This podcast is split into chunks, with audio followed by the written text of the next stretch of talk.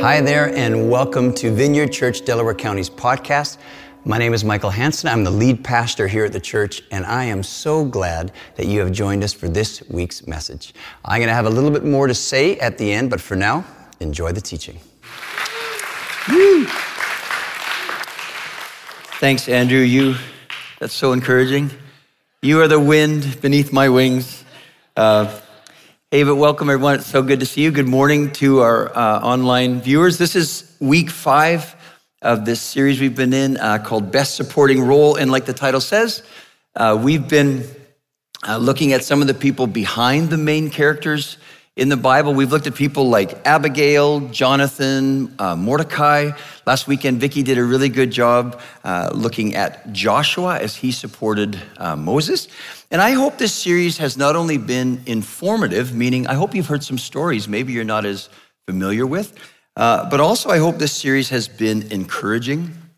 And here's what I mean we, we really live in a culture where we are enamored with the elite people. We're really, uh, we have a lot of, uh, just a lot of, uh, awe for the superstar, for the lead role, if you will, for that small group, that elite group of people who are really, really good at what they do. I think it's fair to say in our culture, we would pour the majority of our value and praise on a very small, really the minority minority, a very small percentage of our of our population. But here's the encouragement: thankfully, God doesn't see it that way.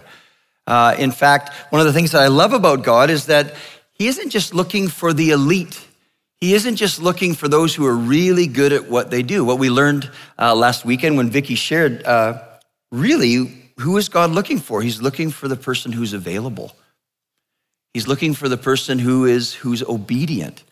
He's looking for the you know man, woman, uh, young, old, who is willing to say yes to his plans, to the plans that he has for them, even if those plans don't make sense at the time uh, to you or to others. And I think it's fair to say that most times, I would say, my experience is those plans don't make sense to me because I don't see the full picture. And I certainly don't know God's plan uh, fully. And so, this is what I'm talking about is super true. Uh, we see this in the life and calling of the person that we're looking at today. Uh, they're one of the more interesting people, one of the more, uh, I guess you could say, strange characters in the Bible. So, I'm going to give you a little hint and then uh, later, I'll see if you can guess who we're talking about uh, today.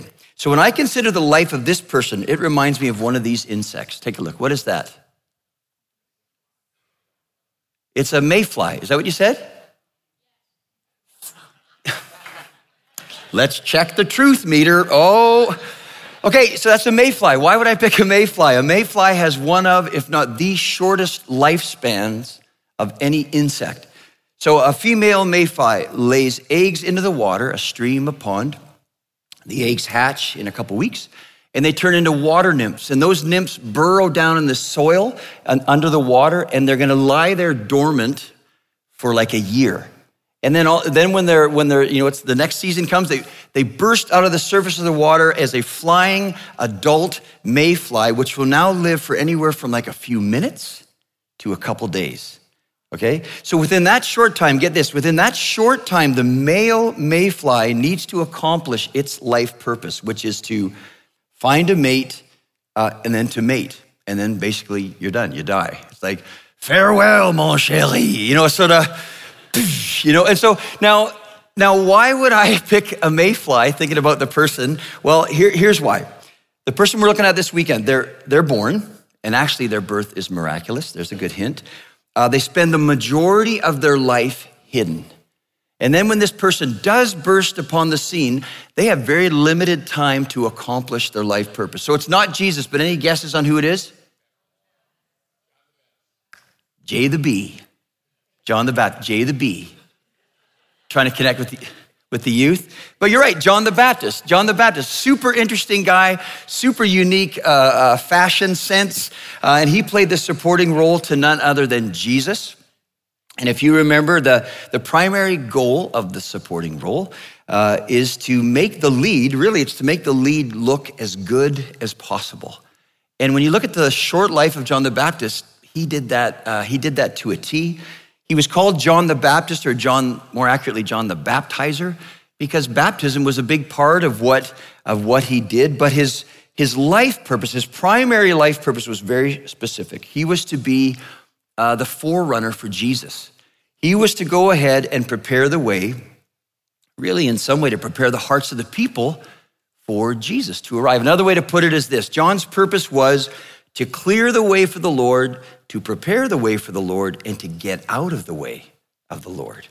And when I consider being a supporting role, I think that really defines it well and that's what john did john john entered the stage you know in order to get the stage the scene the crowd i mean just to get everything ready until jesus enters the stage and then john literally just he just fades away as once jesus appears and something i find interesting about john's life something this just this week sort of dawned on me is that this guy lived somewhere around i don't know 31 32 years John was never married that we know of. He had no children.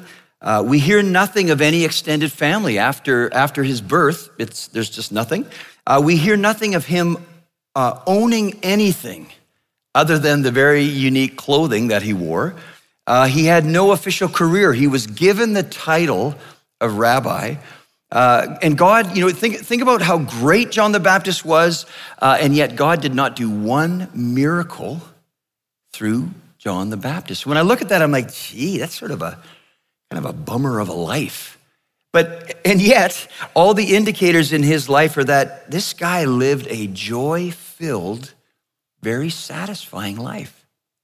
And, and, and what we see in his story is that really all that he accomplished in his life was what he was made to do, what he'd been created to do. And that was to set the stage for others to see, to recognize, and to be introduced to Jesus. And I, I find that very interesting because, you know, we live in a world, isn't this true, that we live in a world that has a long list of must haves if you're going to be satisfied in this life. You must have, you know, you must have money, you must have stuff, you must be married, you must have kids, you must have six pack abs.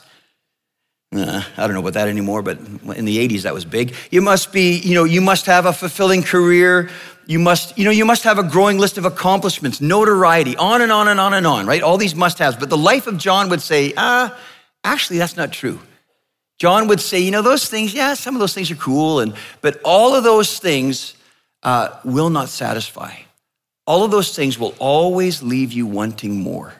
But John would say, you know, there is something in this life that truly satisfies, and we see it in his life, which, which basically is this very simple it's knowing Jesus and making him known. Because, you know, if you know Jesus, the, the natural overflow is to make him known. And John would say, you know what? In this life, that alone will truly satisfy you. So, a little bit of info about John. Let's pray before we jump in and, and get more into his story. Uh, so, let's pray. Lord, thank you for uh, just for your presence here. And uh, we don't take that for granted. And we, we love uh, when you come close to us. And I, just off the top, Lord, I say, is that true? Is that true that uh, knowing you, like knowing you, uh, is the best thing we can do in this life? Is the most satisfying thing we can do in this life? Is that true? We confess there's a lot of options in, in this world. But Jesus, would you come close today and, and teach us more about that? Teach us more about uh, what really satisfies, what we're really made for in this life. So we welcome you here in Jesus' name. Amen. Okay. Hey, so a little bit of information about Jay the Bee. I might get some t shirts made up, but his parents were Zechariah and Elizabeth. His dad was a priest in the temple, and uh, they had no children uh, before John, and they were well along in years. They didn't think they'd have kids until one day an angel, the angel Gabriel, visits Zechariah and says this to him. Luke 1:13 says this. The angel said, "Your wife Elizabeth will bear you a son, and you are to call him John. He will be a joy and delight to you, and many will rejoice because of his birth, for he will be great in the sight of the Lord." He is never to take wine or other fermented drink, and he will be filled with the Holy Spirit even before he is born. He will bring back many of the people of Israel to the Lord their God, and he will go on before the Lord in the spirit and power of Elijah to turn the hearts of the parents to their children and the disobedient to the wisdom of the righteous, to make ready a people prepared for the Lord. So that's what the angel said to his dad. And really, when you look at what the angel said, I, and I underlined it, you can see that forerunner purpose for John's life, that forerunner calling. In fact, John's purpose was prophesied like 700 years before John uh, was even born. Two Old Testament prophets, Malachi and Isaiah. Malachi said this about John I will send my messenger who will prepare the way before me. Then Isaiah said, A voice of one calling in the wilderness, prepare the way for the Lord, make straight in the desert a highway for our God. All of these prophetic words, what the angel said, they're all pointing to, to John's purpose uh, in this life. And sure enough, as the angel said, Elizabeth is pregnant. She gets pregnant. Uh, John is born. And, and after John is born, sort of like the, the mayfly uh, story, uh, after he's born, just like a water nymph, he basically disappears. Right? And, and so here's what I want to do I'm going to look at three points regarding John's purpose. The first two are the preparation for his purpose. And then the final one really points to his purpose. So the first one, how did God prepare John for his life purpose? Number one is hiddenness. Hiddenness. Um, I think it's accurate to say when you look at John's life that his life purpose was very public, wasn't it? Like this was no behind the scenes uh, calling. He was the forerunner of Jesus. He's sent with a message, a prophetic message to the people of Israel. And, and it looks like John is always shouting. Like, even like, how are you today, John? I'm doing great. Like, he's always shouting, but really, he comes with this message get ready, get ready, he's coming. The chosen one, the one we've been waiting for, the Messiah, our deliverer, he's coming. You must get ready. And now, not only would John's words have stirred the people that heard it, but the fact that there was a prophet, his, the way he dressed, what he said, just screamed literally I'm a prophet and I have a word from God, that alone would have stirred the people up a lot.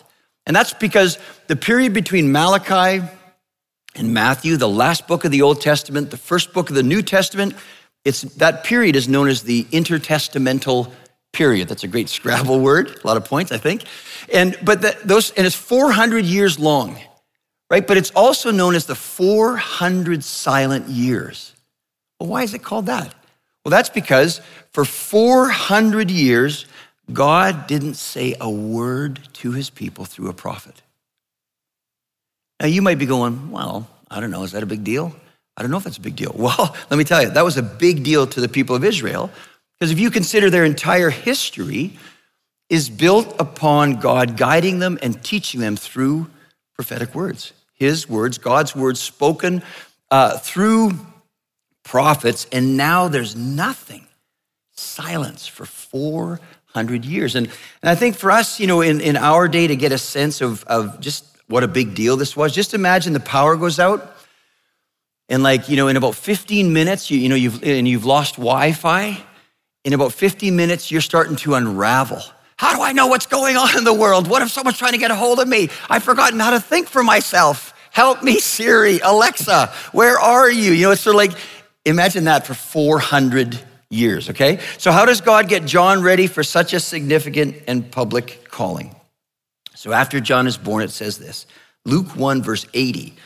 And the child grew and became strong in the spirit, and he lived in the wilderness until he appeared publicly to Israel. Now, when I look at that, I go, wait a minute, he lived in the wilderness for like, it wouldn't have been till like 30 or 31 that he, that he went public. And I'm like, he lived in the wilderness for like 30 years? Like, was this guy raised by wolves? Or, I mean, or was it kind of like, you know, what was that kid's book, Where the Wild Things Are? Did the parents just let this toddler wander into the woods? Like, hey, go, see you later. Like, like it's like, it, you know, we, we don't know. We don't know what's going on.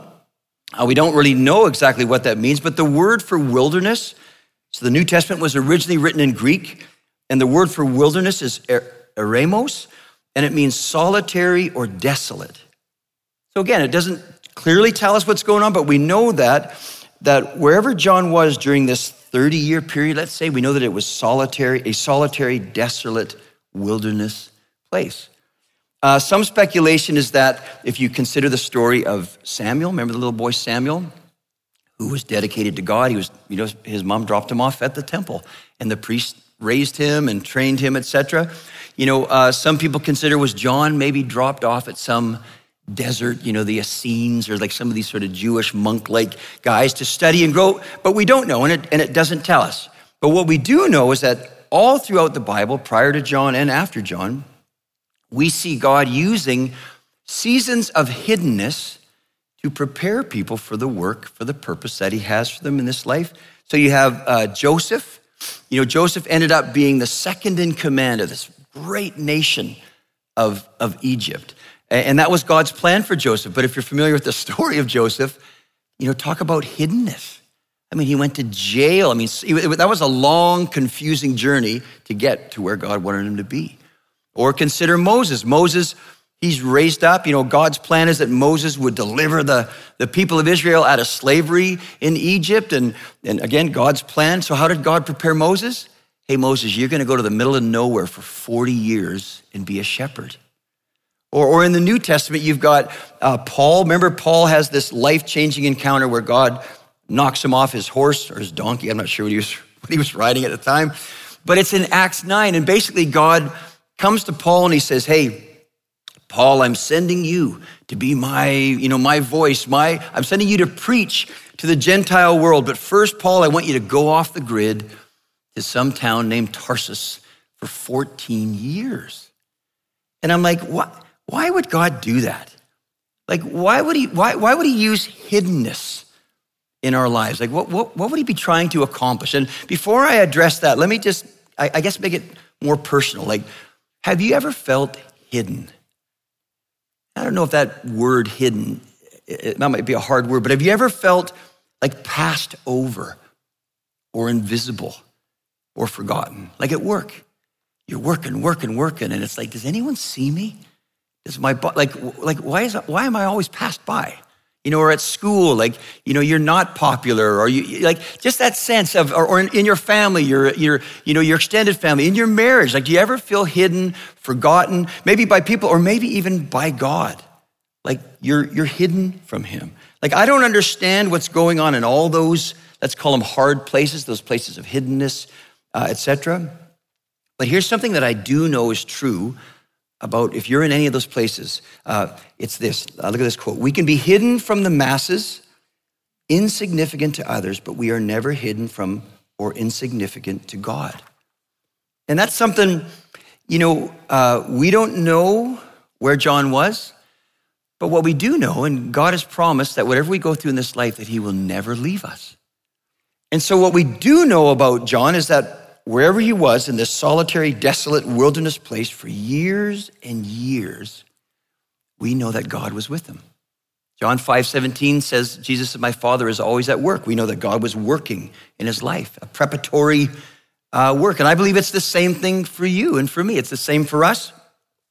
Some counsel, some words that I've heard myself say a lot in the last year uh, to people, obviously, but, but even to myself uh, uh, especially for people who are in uh, forgotten, hidden places. Uh, I, have heard myself say this a lot. Hey, have you invited God into that hard place? Have you invited God into that hidden place, that, that forgotten place? And really, that question or counsel is driven by one of my favorite Bible verses Proverbs 3 5 uh, to 6. Trust in the Lord with all your heart Lean not on your own understanding, but in all your ways acknowledge him, and he will make your path straight. And I think that's that's that's a really smart thing to do. Like it, like to to invite God, to invite him into these places. Because you know, I am convinced that discovering God in hard places. Here's why, here's where I think God uses hiddenness. Discovering God in hard places helps in a deeper way than just getting out of that hard place because, because it builds an inner strength that is built not on circumstances, but rather built on Him. Listen to this quote. This is a great quote. In seasons of hiddenness, our sense of value is disrupted, stripped of what others affirmed us to be. In this season, God intends to give us an unshakable identity in Him that no amount of adoration nor rejection can alter. Like, I don't know who this Alicia lady is, but wow, that is, that is a great quote because isn't that what we all long for? That, um, that, you know, that, that, that longing for someone stronger to carry, to hold, like sort of like ballast, you know, in the bottom of a sailboat that keeps that sailboat boat in the storm from flipping over. Like we all long for it. Maybe that's why you said yes to Jesus in the first place. Because I need someone stronger, because I, I keep getting wiped out in the storm. And I, and I, you know, and, and I see that so much in that quote. And unfortunately, though, you can't get that. You can't find that strength, that unshakable identity. You can't get it just by reading the latest book or going to a conference or something. You actually have to, the only way you're going to get it is it's a lifetime of inviting God into the hard places and discovering Him in those places. That's where that unshakable identity is built and formed in us. So our part is to invite Him in, into that hiddenness, and His part is to reveal Himself to us in those places. So back to John. The text doesn't tell us where he was, but I think it gives us a really good indication of, of what was going on during this desolate wilderness time. There's two verses regarding John. First, the angel said this uh, in Luke 1:15 about what was going on. It says, "And he will be filled with the Holy Spirit even before he is born." That's an indicator. And then uh, again, Luke 1:80. And the child grew and became strong in the spirit. And he lived in the wilderness until he appeared publicly to Israel. So, why I'm drawing on these two verses is like, hey, wait a minute. The angel made a big deal out of the fact that the, the, the Spirit filling John even in the womb. And then it's repeated by Luke, who wrote this gospel. It really, what Luke is saying is that the primary activity of this wilderness time was, was for him to become strong in the Spirit. Right? And so when I look at that, I go, hey, we should probably pay attention to them pointing that out to us. So then the second point, very simple Holy Spirit training. Right, again, we don't know, we don't know specifically what the training consisted of, but I think it's fair to say in this hidden time, it says that John became strong in the Spirit. Preparation for his life purpose. So that tells us that that means for him, and that means for us, that for you and I to fulfill our life purpose that God has for us, it means that we too need to be filled with the Holy Spirit. That we too need to become strong in the Spirit. And when I think of what does that mean to become strong in the spirit? I don't think it means that we become Jedi's, right? Oh, watch this one. You know, it's sort of like, but but I think it, it, it's really it's relational language. Becoming strong in the spirit is that you are growing more and more in, in a sensitivity to the Holy Spirit. You're growing more and more in an awareness of his presence and an awareness of his of his activity. That's one of the reasons why in the vineyard from day one, uh, since the start of this movement, we pray a simple three word prayer over and over, which is come. You were, yeah, come, Holy Spirit. Because think about it. Here we are gathered. It's 9:34, in case you're wondering. I'm watching it. But like, if Holy Spirit, if you don't move in this room, nothing's gonna happen.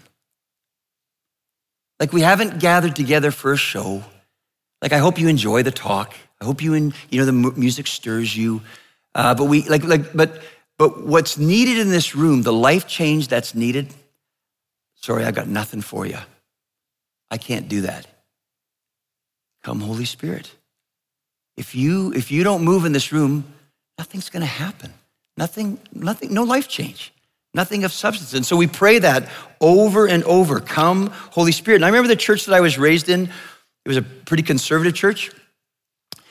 But I never, I don't remember ever being taught about the Holy Spirit. I know my parents are watching, so we'll talk about that later. I can see my dad. Wait a minute. Wait a minute.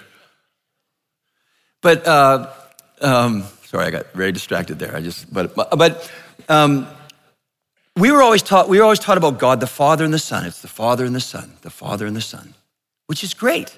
That is great.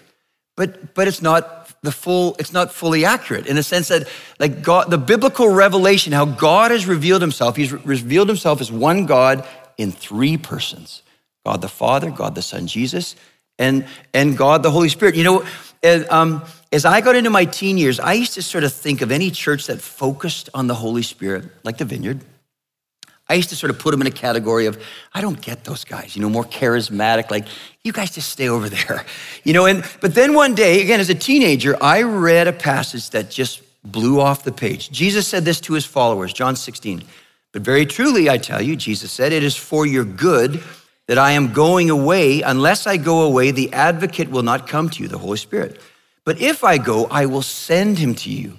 But when he, the Spirit of truth, comes, he will guide you into all the truth. He will not speak on his own. He will speak only what he hears, and he will tell you what is yet to come. He will glorify me, Jesus, because it is from me that he will receive what he will make known to you. And when I read that as a young man, I was like, wait a minute.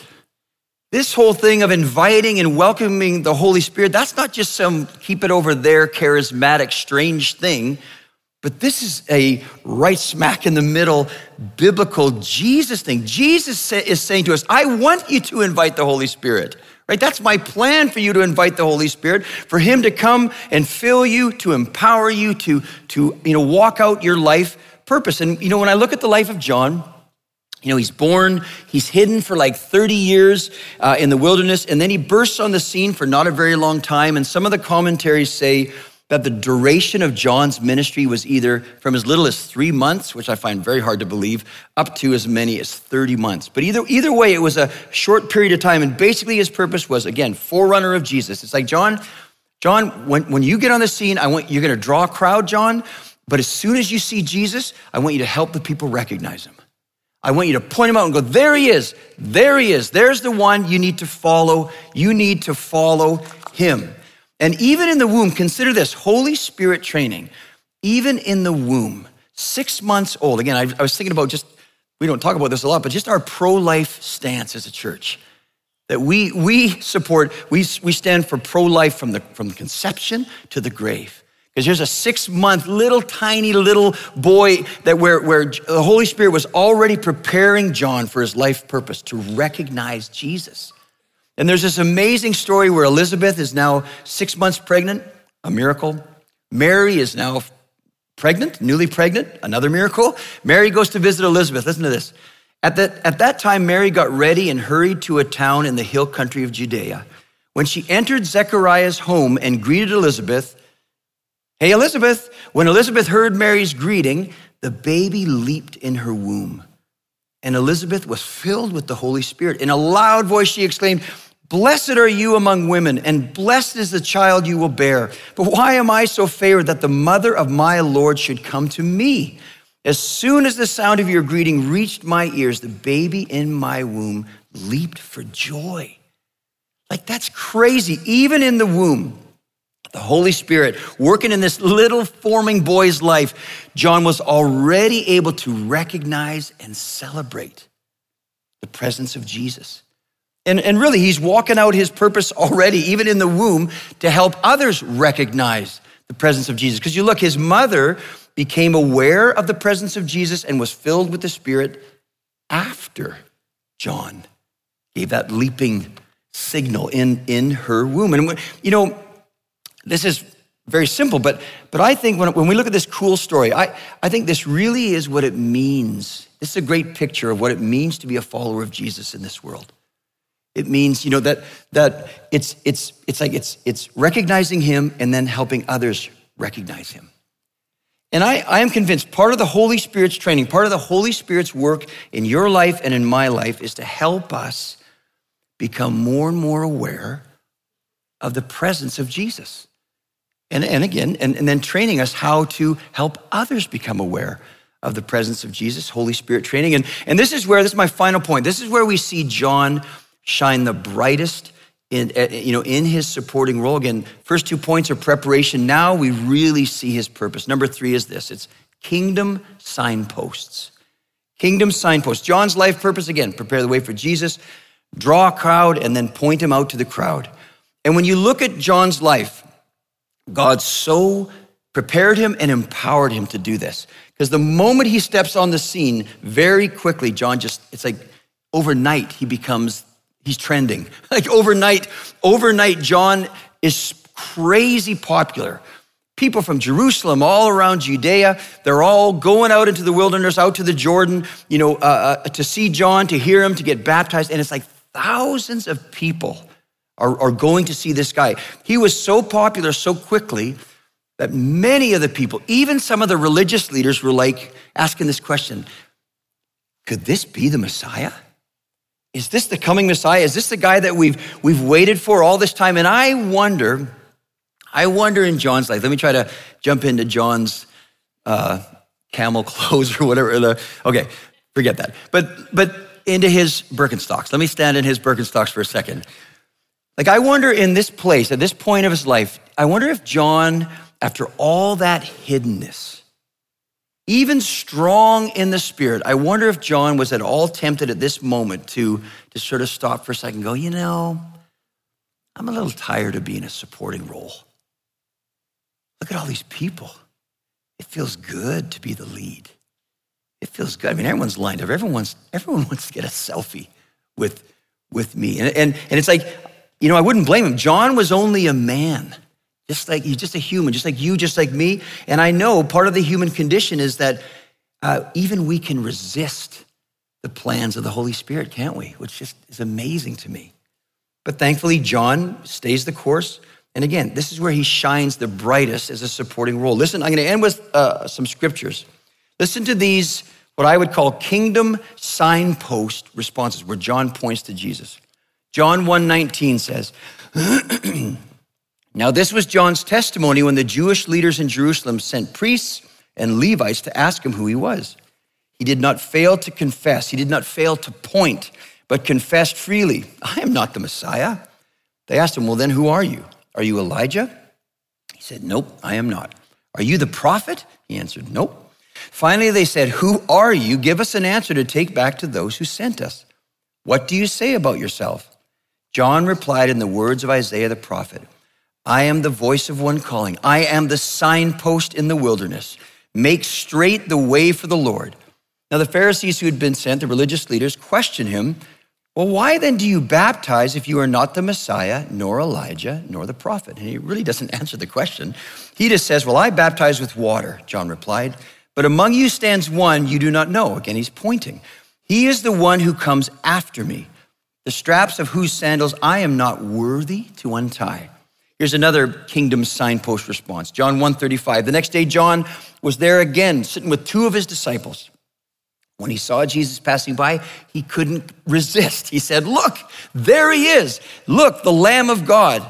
When the two disciples heard him say this, they followed Jesus. John just lost two followers. And then here's the Oscar worthy scene, in my, in my humble opinion, where I think John shines the brightest where he is he's just an amazing signpost. Listen to this john 3.25 an argument developed between some of john's disciples and a certain jew over the matter of ceremonial washing. They came to john and they said to him rabbi that man who was with you on the other side of the jordan they're talking about jesus the one you testified about look he is baptizing and everyone is going to him they're so upset oh no john your stock is dropping to this, John replied, You guys, a person can receive only what is given them from heaven. You and I, we can only do what God's given us to do in this life.